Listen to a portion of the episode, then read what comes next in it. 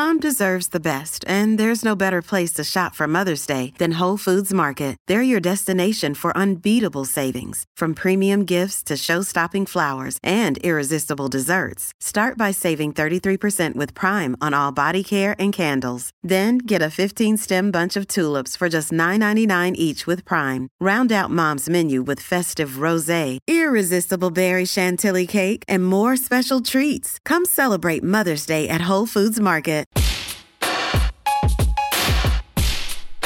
Hey, y'all. I'm Soleil and you're listening to the Extra Spicy Podcast. So, even if you've been living under a log, well, maybe especially if you've been living under a log, you probably know that, you know, there's kind of a mushroom thing going around. It's uh, like a mushroom mania, or like a fungus furor, or a mycelium cult. Well, first it was kale, then chia seeds. Now there's a new it food in town. Can you guess what it is? It's the mighty mushroom. Mushrooms are popping up just about everywhere on supermarket shelves, in snacks, coffee, broths, and supplements, even in personal care products. There are articles, documentaries, cookbooks, TikTok series all about fungi. According to Consumer Reports, people spent more than $111 million on fresh mushrooms in January alone. It's a whole thing.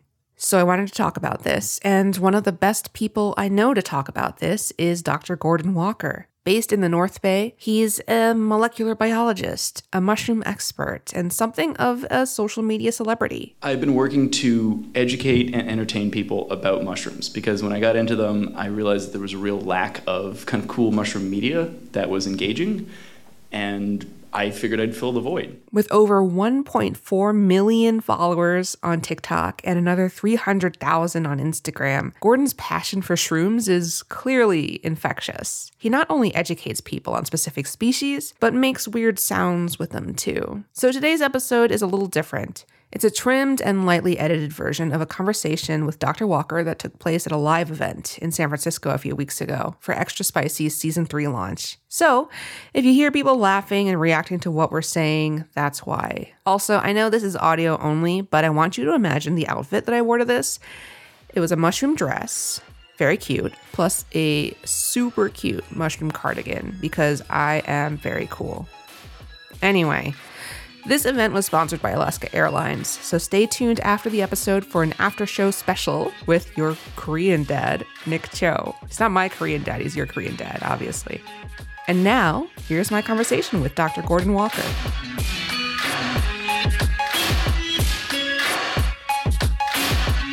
I don't know why I love mushrooms so much. It feels like this unconscious draw that just, you know, compels me. So, can you explain like what is the sickness? I mean I, th- I think we all have some sort of deep animal attraction to mushrooms and sometimes the flip side of that is it's you have a love for mushrooms but some people have a real hate. There's a, there's mycophobia there's disgust and revolt that goes along with it. And i'm not surprised by that in some ways because the american attitude towards mushrooms is that's poisonous don't touch that. And so as children we're taught to fear fungi. We're taught to learn that there's this unknown thing that we can't see because the majority of, of fungi are microscopic, so you don't see them. The bodies of mushrooms, the mycelium, is down in the substrate, it's in the wood, it's in the ground, so it's completely cryptic and hidden up until this mushroom bursts up. And it's this ephemeral thing that's only around for a couple of days or maybe a couple of weeks at most, for the most part. And we don't know what they are, right? There's some that you can eat, there's some that can kill you, there's some that can make you trip balls. And it's really difficult for a lot of people to comprehend that the majority of mushrooms are just mushrooms. So I want to paraphrase this quote from Tumblr yeah, that, if you've heard of that website, that made me think mushrooms are kind of scary. Mm-hmm. And it is, you can't kill me in any way that matters. And that's a mushroom. Uh, at least it's a dialogue. It's like mm-hmm. that's what a mushroom is saying to someone who's holding a hypothetical gun. It's like very complicated because it's Tumblr, but it made me feel like okay, there's a there's a dark side to them that is like very exciting and maybe a little sexy. Maybe. um, in a conversation that we had before this, you said that fungi are socialist and non-binary. Like yes. there's there's there are many things that are threatening about them if you if you're yeah, thinking as like an American too. Very anti-establishment um, and very anti-capitalistic, I think. Explain. Okay. Uh, well, mushrooms. And what I'm talking about when I say mushrooms is sometimes we're referring to mycelium. Just to be very clear, the mushroom itself is a fruit or a flower. It is just the reproductive organ of that mycelium. It's not really alive. Like it is breathing in the same way that we are. Mushrooms are catabolic, so they break down organic matter to make energy and they sweat just the way that we do and exhale CO2 from, well, inhaling oxygen. So, in some sense, it, like the mycelium is the thing that's actually alive, mm. and the mushroom is really just this, this sort of temporary manifestation of that mycelium. But mycelium is in soil. It's white, fluffy stuff that's kind of amorphous. And to paraphrase a quote from uh, my friend Merlin Sheldrake in his book Entangled Life, he says, Mycelium is a way of life that challenges the animal imagination. And that's because mycelium has no central organization. There is no head, there is no, no fingers, no toes, no eyes, no sensory organs. It is this amorphous white, fluffy stuff that grows through soil and through wood. And it's and it grows in all directions, but it also displays intelligence and it has the capacity to make really complex decisions about what it's doing. And that is inherently just kind of a scary thing to manifest like, what is this thing in the soil that we don't understand? Um, what it's also doing in terrestrial forest ecosystems is there are what are called ectomycorrhizal fungi. So these are um, things like chanterelles, porcini, russulas, there's a whole bunch of mushrooms that partner with trees. So they're in sort of a symbiotic relationship with a tree. There's a give and go between the mycelium and the actual tree itself. And all of that mycelium is working to link together trees in the forest ecosystem. So instead of having just singular trees, the entire forest is essentially all paying into this social security net that is being shared around by the mycelium. And so there's been actual experiments. Um, Suzanne Simard and, and her husband uh, Dan were people that essentially fed radio labeled carbon to a tree and watched it end up in another tree transferred there by action of the mycelial network. So you're saying like forests are like natural welfare states. Pretty much, but they've evolved that way. They've evolved because it's the most efficient way for them to exist, and because having that, let's let's this is an arbitrary number, but like 80% goes to the tree, 20% goes to the social security network. They're all paying into that network, and they're all able to draw from that network. If a tree gets sick, or a tree dies and is replaced by a younger tree, those sick trees or young trees can draw on that network when they need it and then pay back later in life. So there is some like sort of revolutionary potential to mushrooms being trendy. Definitely. Like they can inspire us to action or other ways of thinking about I don't know, organizing ourselves. Yeah, and you see that in the mushroom community. You see that with mycologists because mm-hmm. you have mm-hmm. people from so many different walks of life coming in and they're so excited. And I think because people are so excited about a particular topic like mushrooms, it breaks down a lot of the social barriers that might be there in terms of like age or sex or other things that would get in the way of people having relationships with each other because they're just so excited about a mushroom that they don't care. They just are excited to find other people who are as nerdy as they are. So, I do want to kind of bring up, though, in a recent article in the Washington Post, um, someone who goes under the moniker of Black Forager, Alexis mm-hmm. Nelson, yeah. uh, spoke about how actually, like, at least North American mycology clubs are really, and you know, to quote, like very white and very they male. Are. They are. Um, so, what happened? What went wrong? if, if, mushrooms are supposed to appeal to everyone, then yeah. like why? I, I, think there's been a bit of a generational gap, um, and a lot of those clubs are dominated by people in their 60s and 70s, and there was a real lack of, I think, Gen Xers that got into mushrooms. Um, and we've had people like Paul Stamets who've been out in the public eye for a while, but if everyone who talks about mushrooms looks like me or Paul Stamets, it's going to disenfranchise parts of society. And so, like, Alexis has become super famous for what she's doing, and it's awesome because it's drawing so many more people into the field. Mm-hmm. And I think what happens with some of those mycology societies is there's a level of kind of gatekeeping where they worry about people getting into foraging and go into the woods and just wholesale ripping stuff out of the ground because they're so excited. Mm-hmm. And so, what myself and Alexis and um, Gabrielle, Chaotic Forager, are doing on TikTok is trying to educate millennials and Gen Z about foraging ethics, about responsibility, about inclusivity, and trying to kind of change the paradigm a little bit. Because, yeah, there, there is a bunch of old white people in mycology clubs, but it's changing, it's shifting a lot of those clubs are generally pretty open minded. they're safe places to go and experience new things. And a lot of those clubs are also getting into elements of community science, where they're drawing on techniques that have been developed in academia but actually putting them in the hands of people that are able to use uh, new sequencing technologies. That the cost of DNA sequencing has gone down massively,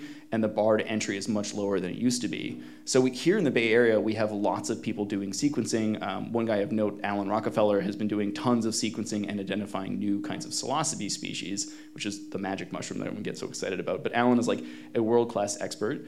Uh, in Pennsylvania, we've got William Padilla Brown. He was in the Fantastic Fungi movie, and he's doing all sorts of cool stuff with cordyceps. There's a tremendous number of younger people that are getting into this from a lot of different backgrounds, and it's it's good to see that because we, we need that. It, much like a forest system, the more diversity we have, the stronger of an ecosystem we are. And so that's again, when we talk about the lessons we can learn from mushrooms, that's what I see. Mm, I really love mushroom hunting also. Yes. I guess I know there's some weight to using the word forage too, you know. So I guess you say gather, hunt, I don't know. You get a lot uh, though of, of, of pushback on TikTok though from people who just think you're doing the wrong thing or like are trying to mushroom explain to you all the things that you, you like that thank you it's, it's a good one um, just you must have so much patience my patience runs thin on a regular basis and you'll see it in the comments because sometimes i like i'm going down if there's like thousands of comments i go down in the first couple i try to answer them well and by the end i'm just like google is free. Uh, the main thing i try to do when i put content online is to get people to research themselves. And we talked about a little this before but i always try to present a common name for a mushroom and then also a scientific name and that way, when you have a common name, it's really easy to get confused. You Google a common name and it, you get all sorts of bullshit, and you get a lot of things that are like not necessarily specific to the mushroom you're talking about. You Google the scientific name, and you're to find primary literature papers. You're to find people really talking about that specific mushroom, and you can learn so much more from it. For a while, TikTok had a feature where I could include Wikipedia links. So again, people are like, "What is this?" And I'm like, literally, just look at the link like it is right there in front of you. All you have to do is click that, and you will learn all the things you want to know about this mushroom. Um, so yeah, I, I, do run thin on patience, and there's quite a bit of gatekeeping. I think there's a few issues in particular that face gatekeeping within the mushroom community. Maybe the biggest one is the uh, debate over whether you should cut or pluck a mushroom. I saw this. Yeah, yes, you've, you've yeah. seen this. There's yeah. a lot of beef. Yeah, it gets me really heated. Um, I mean, I love hearing about the drama within, like, you know, individual kind of activities, mm-hmm. hobbies. Tell me more. Are there other ones? So, so I mean, the the conception as it goes is that somehow cutting a mushroom off at the base and leaving the base of the mushroom in the ground mm. will help more mushrooms grow because pulling up the roots of a mushroom, which mushrooms don't have roots because they're not plants. So this mu- misunderstanding is is rooted in the fact that people still misunderstand that mushrooms are not plants. So the idea is that cutting it is essentially somehow guaranteeing there'll be more mushroom harvests in the future. And the problem with this is the mushrooms that people get really activated about are particularly like porcini and chanterelles, which are ectomycorrhizal mushrooms. So those mushrooms are the mycelium is in the ground, deep in the ground, associated with the roots of those particular trees. When a mushroom fruits up, it's probably just like a single thread of mycelium that is going up, and they're pushing a lot of resources and sugars and other things to like build that mushroom as it grows. But if you pick that mushroom, you're not disturbing the roots of the mushroom because those are attached to like the roots of the tree. So people are again physio- like misunderstanding the physiology of fungi and how they grow and there's this assumption somehow again rooted in plants. It's not a bad assumption because if you there's a lot of plants if you yank them up by the root you kill the plant. That's not how mushrooms work. And so to me when people make that really like strong opinionated thing like you have to cut at the base i'm like well where did you learn that and it's like, well, probably from your grandfather or some old white guy at a foraging club told you this thing, and you just assumed it was true because that was a credible mushroom person. They told you this. there was a study done in 2006. It's like Egli 2006 Conservation Biology. It was a 30 year systematic study that was done in Switzerland where they had a plot that was cut and a plot that was pluck, and they saw no significant difference in the number of mushrooms that came up or the size of the fruiting bodies. So, to me, from a scientific perspective, that says there's really no significant difference between cutting versus plucking. There was a separate study done in Oregon, and again, there's a very limited number of studies on this, so there should be more. The study in Oregon, essentially, the authors concluded that they thought, well, like maybe it would actually be better to pluck it because cutting it leaves a piece of the mushroom in the soil, which could allow bacteria and other things to potentially invade down into the mycelium that's in the roots. So, if anything, maybe it's better to pluck than cut. But that being said, my best practice, what I like to do, mm-hmm. is I generally will pluck the mushroom not always. Sometimes I cut them. Stuff like polypores, which are growing indeterminately along the edge, I'd like to cut those because if you slice it off the whole base, the whole thing dies. Or if you cut off the leading edge, it keeps growing, kind of thing. Um, but I like to take like one of these mushrooms and I'll trim up the bottom and put all those cuttings back into the hole where I got the mushroom out of and then cover it back up because I don't want the hole to dry out and I want to leave some of the mushroom matter there for the bugs and slugs to get after it. So that's kind of how I do things you know, I think you're competing, especially on TikTok. Mm-hmm. You're competing with the people who are like in bed, like scrolling between like car crash videos, yep, right? Yep, yep. And like dances and then like the mushroom stuff. And they're not going to bring their best selves to you, unfortunately. Well, there's a very specific, like mushroom TikTok has become a niche. And I'm, I'm proud to say that I think I've been like a leader in trying to make that mushroom niche a thing I'm not the only one. People like Alexis and Gabrielle, some other really great accounts, have like built a whole community of people that care about mushrooms. And it's amazing to me because I think when I started, there was like I saw one mushroom video on TikTok and was like, maybe I should join this. Like it blew up. Why my stuff might blow up? And it did in a way that I could have never predicted. Yeah. How does it feel to be like a mascot? You know, a brand, a, a non-human weird, very weird. I don't know. I'm yeah. glad that we live in the age of COVID, and sometimes I can just put a mask on. Um, it, I never wanted to put myself in like my face on my account. When I started my Instagram, it was really just like I wanted to hyper focus on mushrooms. And then over the years, I realized I was like, okay, short format videos are really good, and also people really identify with like a picture of a person holding a mushroom. The unfortunate part is that my face holding mushroom has been used by thousands of scammers and bots to trick people into trying to buy illicit drugs online. What? Yeah. So, Ooh. and this is a problem that the, the platforms do not give a fuck about creators and people stealing their images um, and using them as bots. Mm. Um, and I'm sorry I swore about that, but I feel very emotionally strong about this because I've had people contact me and be like, bro, I tried to buy mushrooms from you and you scammed me. And I'm like, I I like for a very long time, I, my profile picture just said, "Do not buy drugs from me on the internet," um, and I've even put it on shirts because I was like, "It's a scammer, it's a bot, it's somebody who is trying to elicit your personal information and get your financials and scam you." But they're using my face to do it, and I find that really frustrating because like Instagram and TikTok have been very slow at responding to things like that. I want to talk about the dark side of mushrooms okay. becoming trendy because yes. you know I've certainly felt the call to go out into nature and just like grab all the little guys because it's just you know the, that animal instinct of like I want all all the guys in my basket. Yeah, what are the bad things about about that impulse? So I mean, like I said, like I think people, older people in mycology clubs, are very fearful of this like wave of young people who want to get into foraging because they are afraid of that. And I've seen that. I've been out at Salt Point. Salt Point is a phenomenal park. It's an amazing place to go mushroom hunting. Unfortunately, it is one of the only places that people know they can go more mushroom foraging because the Native Plant Society of California passed a bill without consulting any mycologists that made hunting in state parks illegal or hunting mushrooms in state parks illegal. Oh, I would imagine for like native Californians, that's a huge deal. It is, yeah, and it really like the mushroom community lobbied and were like, can we at least have Salt Point, Jackson State Forest, and um, Point Reyes? And you can go mushroom foraging at those places. Point Reyes and Salt Point, you can go. There's limits on how much you can pick. And then at Jackson, you have to buy a permit. Um, but the problem is, people should be spread out I've mm. been at Salt Point and run into a group of people like, we drove up from LA. And I was like, what's in your basket? And they had every single mushroom they found. Not a single one was edible. And I was like, okay, guys, you are the people that these old people in mycology clubs are worried about. You drove nine hours from LA to go mushroom foraging, but didn't know a single thing. You picked everything you saw. And I was like, okay, we're going to take all these mushrooms and put them back into the woods because none of these are edible. I found like one or two, like, you could eat this if you want to, but like the rest of the stuff, let's just put it back. And they were just so excited. I, I spent a while talking to them and showing them things because all they wanted to do was learn, but there is a desire to go out there and just pick stuff. And that's where hopefully um, through education we can change people's approach and say, hey, maybe like take a picture you know, in many ways, like leave no trace, try to like walk in and walk out without doing too much damage to the forest ecosystem, because other people want to go see stuff. And that's a thing that gets leveraged at me a lot as people are like, hey, I would have just left that mushroom for someone else. I'm like, well, I was foraging and there was a bunch of them. So what you see on camera is just a representation of like one thing people are like, well, what was the purpose of you cutting up that mushroom? And I'm like, well, first of all, people like ASMR content, and I'm just making it for them. Usually there's like hundreds of that mushroom out in the woods, so me cutting up a single one and then leaving it in a pile for like bugs and slugs is not a big deal because that mushroom probably would have molded over in like a day or two anyhow.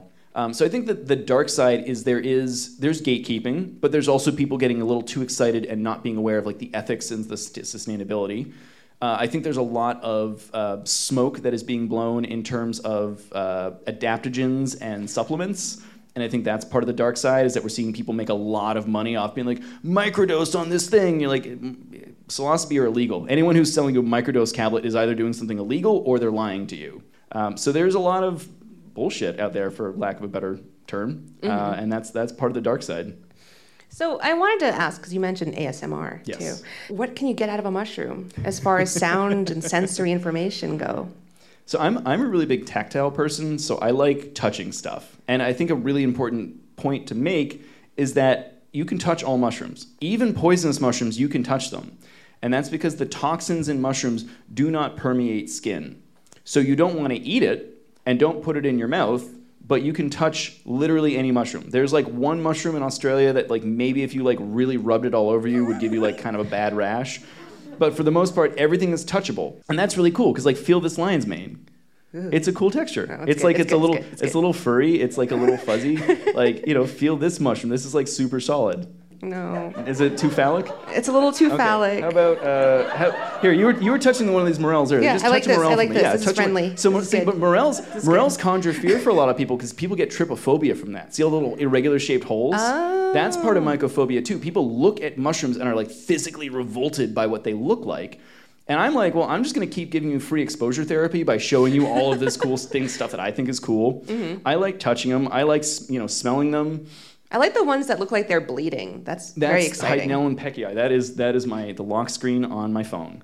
Ooh, um, yeah, disgusting. I love it.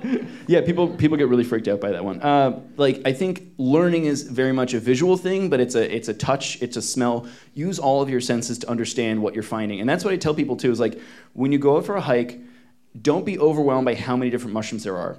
Just learn one mushroom at a time. Uh, and you do that by picking them up, by smelling them, by touching them, by learning what looks similar. But for a lot of things, there's like, what people are just like, give me a rule. I'm like, there is no rule of thumb. A, the rule of thumb is a terrible thing to say because it was based on like the size of a switch that you could beat school children with in, in England. Oh my so, God. Like, don't use that phrase. Um, but the, the problem with fungi and the problems with mushrooms in general is that they are uh, impossible to kind of define. They defy categorization. Mm. So every time you come up with a rule like don't eat mushrooms with white gills, there's plenty of mushrooms you can eat with white gills. There's some that can kill you, but there's plenty that won't.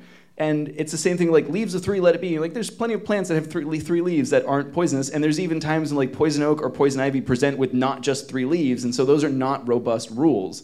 The better thing to do is not get a general rule. It's to learn each mushroom specifically. Can you walk us through your assortment that you brought? Sure, sure. So we have a big assortment of uh, commercially grown mushrooms and then one wild uh, variety that I foraged yesterday. So this is probably the number one mushroom that I tell people to try if they say they're mycophobic or they say they don't like mushrooms. This is lion's mane, Hericium erinaceus. Uh, it's a, a, beautiful white rot polypore that grows on oaks. You find I find this a lot in Napa, uh, especially in a good wet year. Um, it'll be growing on like dead and dying oak trees. I see that in a lot in like vegan crab cakes. Yes, yeah, it's it's a phenomenal. Has sort of a seafood like texture. Its okay. flavor is very mild. It has a slightly mushroomy flavor. I mean, you can give it a give it a sniff. Hericium to me have a very specific smell. Mm-hmm, uh, mm-hmm. And and that's the thing a lot of people forget that like foods generally taste the way they smell. So you want to know how a mushroom's going to taste, just smell it. You know, it's there's not some giant mystery there. It'll it'll taste what it smells like. It's going to taste different once you cook it and you put sauces and seasonings on it, but that is the base flavor of that mushroom. So lion's mane is phenomenal texture. It's really awesome. It gets thrown around a lot as being something that has like neurogenic properties. I've only seen very limited evidence in like their in vitro system, so like not in a human being, but in like a mouse or on a test tube kind of thing. Um, I don't take lion's mane supplements assuming it's going to make me smarter or somehow make me more focused. I just think it's delicious. So I tell people instead of spending 50 bucks on supplements, why don't you go spend 50 bucks on lion's manes or grow kits and just share them with your friends. That'll be more fun. We have king trumpets.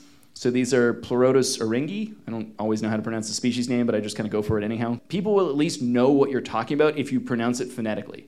If you go to mushroom things, you'll hear people pronounce things different ways, and as long as they're phonetic, people will still be able to understand what you're referencing. If you start saying other weird things, then they're not going to know. But that's where common names get so confused because people will disagree or they'll use the same common name but be talking about completely different mushrooms. If you say Pleurotus eryngii or you say it a different way, you'll at least know you're talking about the king trumpet mushroom. So these are really meaty, really great. People make like vegan scallops with them, so you can cut nice thick things and do some cross hatching and, and fry it up in, in butter or whatever you want. Um, these are shimeji or beech mushrooms. I'm not even going to try to say the species name of them because it's absurd. Uh, but these are some of my favorites. Oh yeah, sorry. Here, uh, these are the lion's mane and the king trumpets. A lot of these are grown with a Japanese mushroom production method where they take a plastic jar, they pack it full of like a substrate. So it's usually like wood chips and and agricultural runoff kind of stuff, and a little bit of rice bran. They core it out in the middle. They add liquid mycelium and then let it colonize for like three months in a, in a relatively warm room. Then they move it, the, the colonized jar, to a cool room with lots of humidifiers, and the mushrooms fruit. And so they fruit out of the tops of these jars and they cut them off, and that's how they come to you. So these don't really need washing because they never touched dirt in their life. They were wood grown mushrooms Unlike the Agaricus bisporus, the, the button, the portobello, those were grown in fermented chicken shit. So I wash those because I don't like eating stuff that grows in shit. So these are like the nobility of the mushrooms. These are, for me, yeah. And they call these exotics or specialty mushrooms, and I think they're just mushrooms. You go to Asia, there's nothing exotic about these. These are everywhere. This is what people eat. Sounds like racism. It is a little bit, I think. Okay. Yeah. There's also some real mushroom racism that people have against stuff like amanitas, because amani- some amanitas are toxic, some are delicious edibles, but people just hate amanitas because there are toxic ones. Uh, and then lastly, we have morels. Um, these are the true morchella. These are some of the most sought after mushrooms in the world. They're absolutely awesome. Uh, they taste super good. I found these yesterday up in a burn in El Dorado County. So everything else here was cultivated, but these came out of the ground. Amazing. Okay. So you should wash these. Yes, I will. Put them in a salad spinner after. But they didn't grow in chicken shit. they least. did not grow in chicken shit. Well, thank you so much for educating me and everyone else in this room about the wonderful world of fungi and mushrooms. You're welcome. If people want to find your TikTok and your Instagram and all of that, mm-hmm. where do they go? Fascinated by fungi. I've got a website too. I have some pretty cool merch, um, lots of fun mushroom designs. I've worked with artists to design. Uh, I've got a YouTube, I've got a Pinterest, a Twitter, a Twitch. Uh, I'm on like every imaginable social media platform because I've been deplatformed a couple times as well. I got kicked off TikTok multiple times as my account was growing. Um, again, because people are mycophobic, I think is the primary reason. They reported you for like nasty mushroom. Yeah, videos. I got a lot of report, especially when I was live streaming. I was sitting there like tapping mushrooms, and people would report me as for like, abuse. Well, they'd be like, "This is dangerous, illegal activity," and I'd be like, "How? like what?" I don't know. Again, mycophobia. So I'm just doing that free exposure therapy thing. Um, but yeah, you can find me on the internet. That's that's where I am. Well, thank you so much again. You're welcome. Thanks for having me. Thanks for these mushrooms. Yeah, you're uh, you are gonna have to eat these or cook these. You're doing something with them. Make it hot pot. Okay, cool. Morels are probably just fry those in butter, but like everything else is a good hot pot mushroom. Okay. So, thank you. Enjoy. Yeah. thank you, everybody. thank you, Gordon. Thank you. You're listening to the Extra Spicy Podcast. Stay tuned after the break for a special after show brought to you by Alaska Airlines. And if you like this episode, you can support the newsroom behind it by subscribing to the San Francisco Chronicle at sfchronicle.com slash pod. Welcome! This special after show of Extra Spicy is supported by Alaska Airlines. Let's get to know Alaska Airlines Care Coalition member Nick Cho. Nick is the co owner of Wrecking Ball Coffee Roasters. He rose to internet fame on TikTok and YouTube as your Korean dad. To learn more about Alaska Airlines and what makes them the most caring airline, visit sfchronicle.com slash Alaska Airlines. How about we start with a speed round of questions? Great. Okay. Mild or spicy? Oh, definitely spicy. What's your go-to karaoke song? Karaoke. Um, She's Like the Wind by Patrick Swayze. That's a new one for me. Oh, I love it.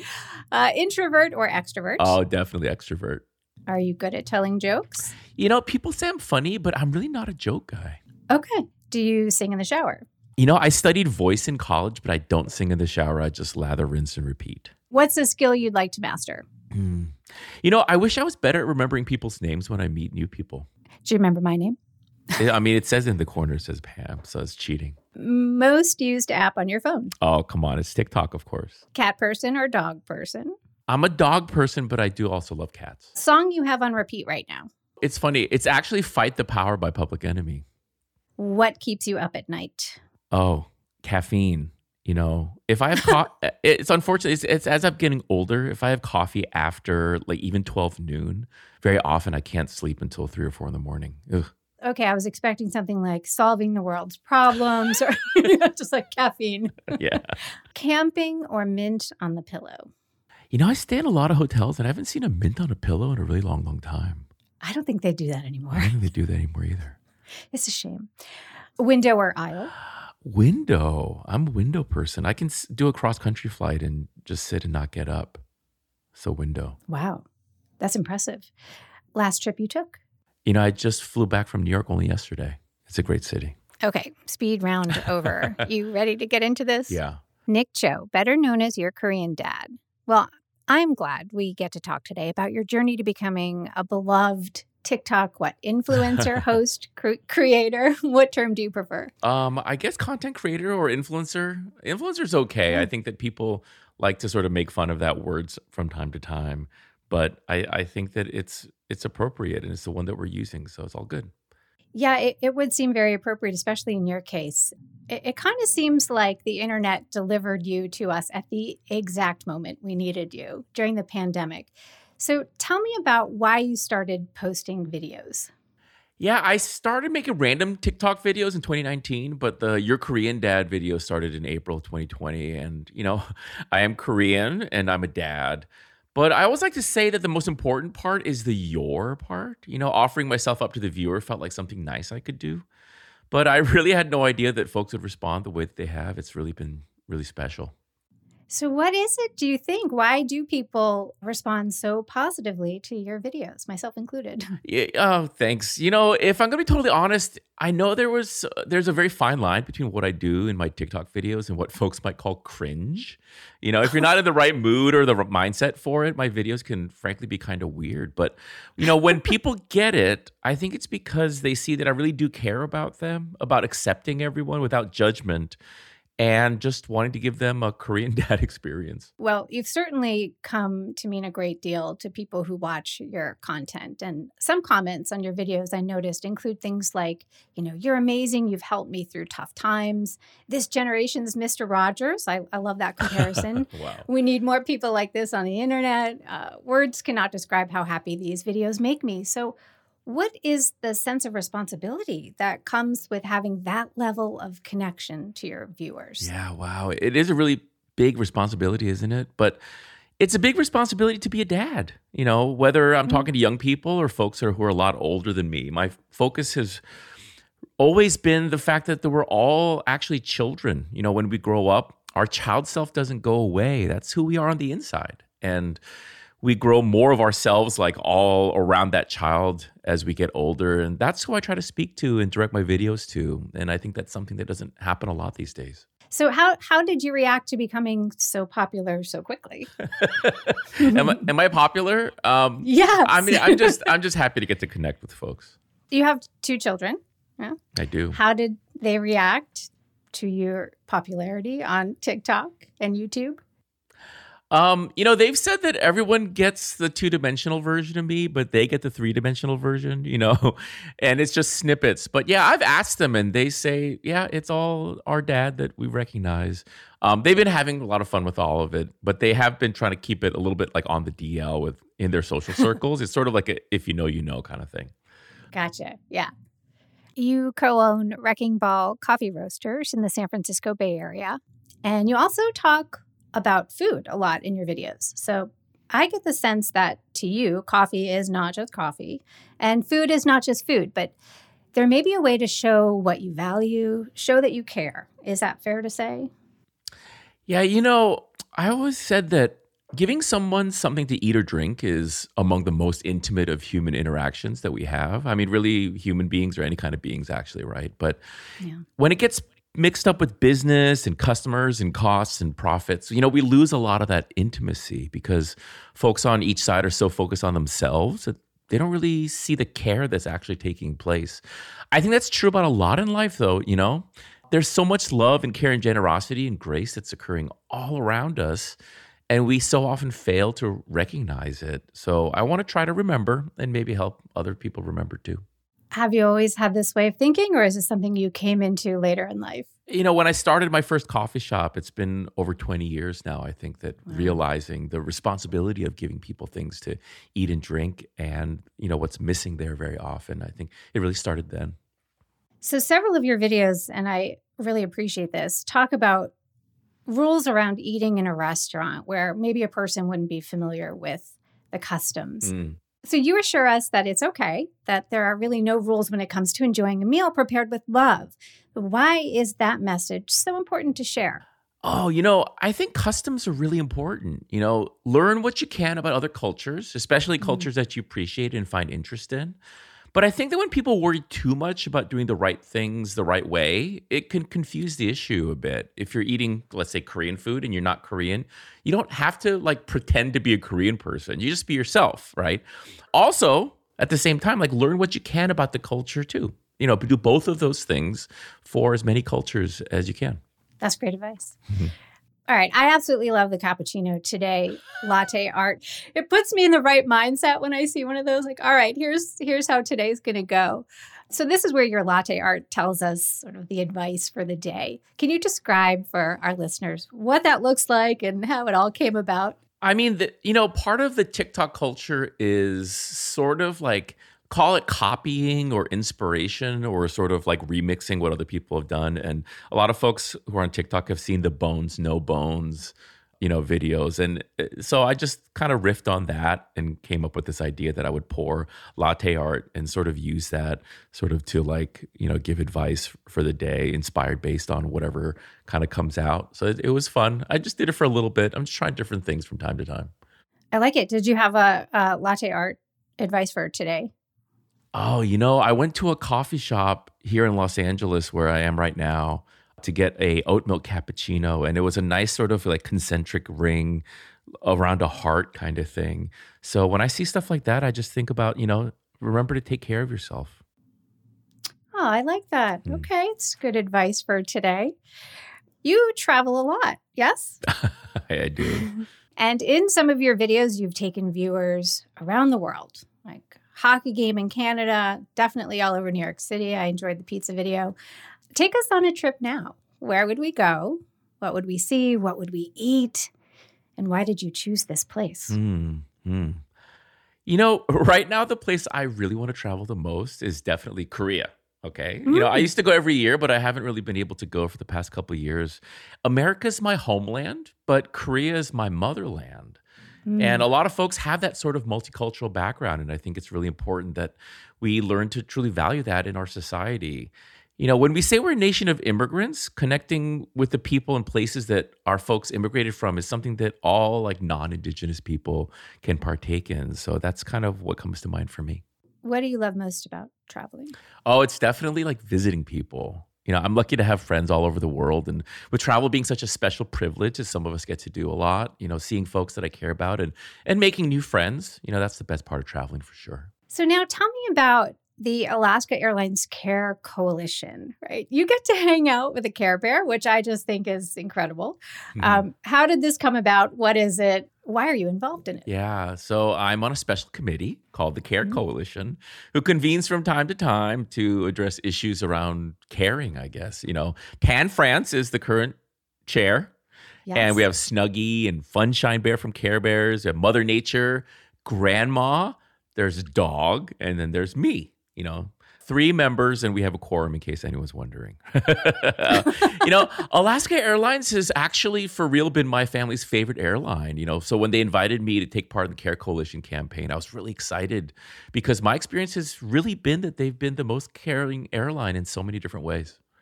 Well, what's next for your Korean dad? Oh my goodness, what's next? Well, I mean, we'll see. Uh, you know, we've been talking about a couple different TV show concepts, maybe a book.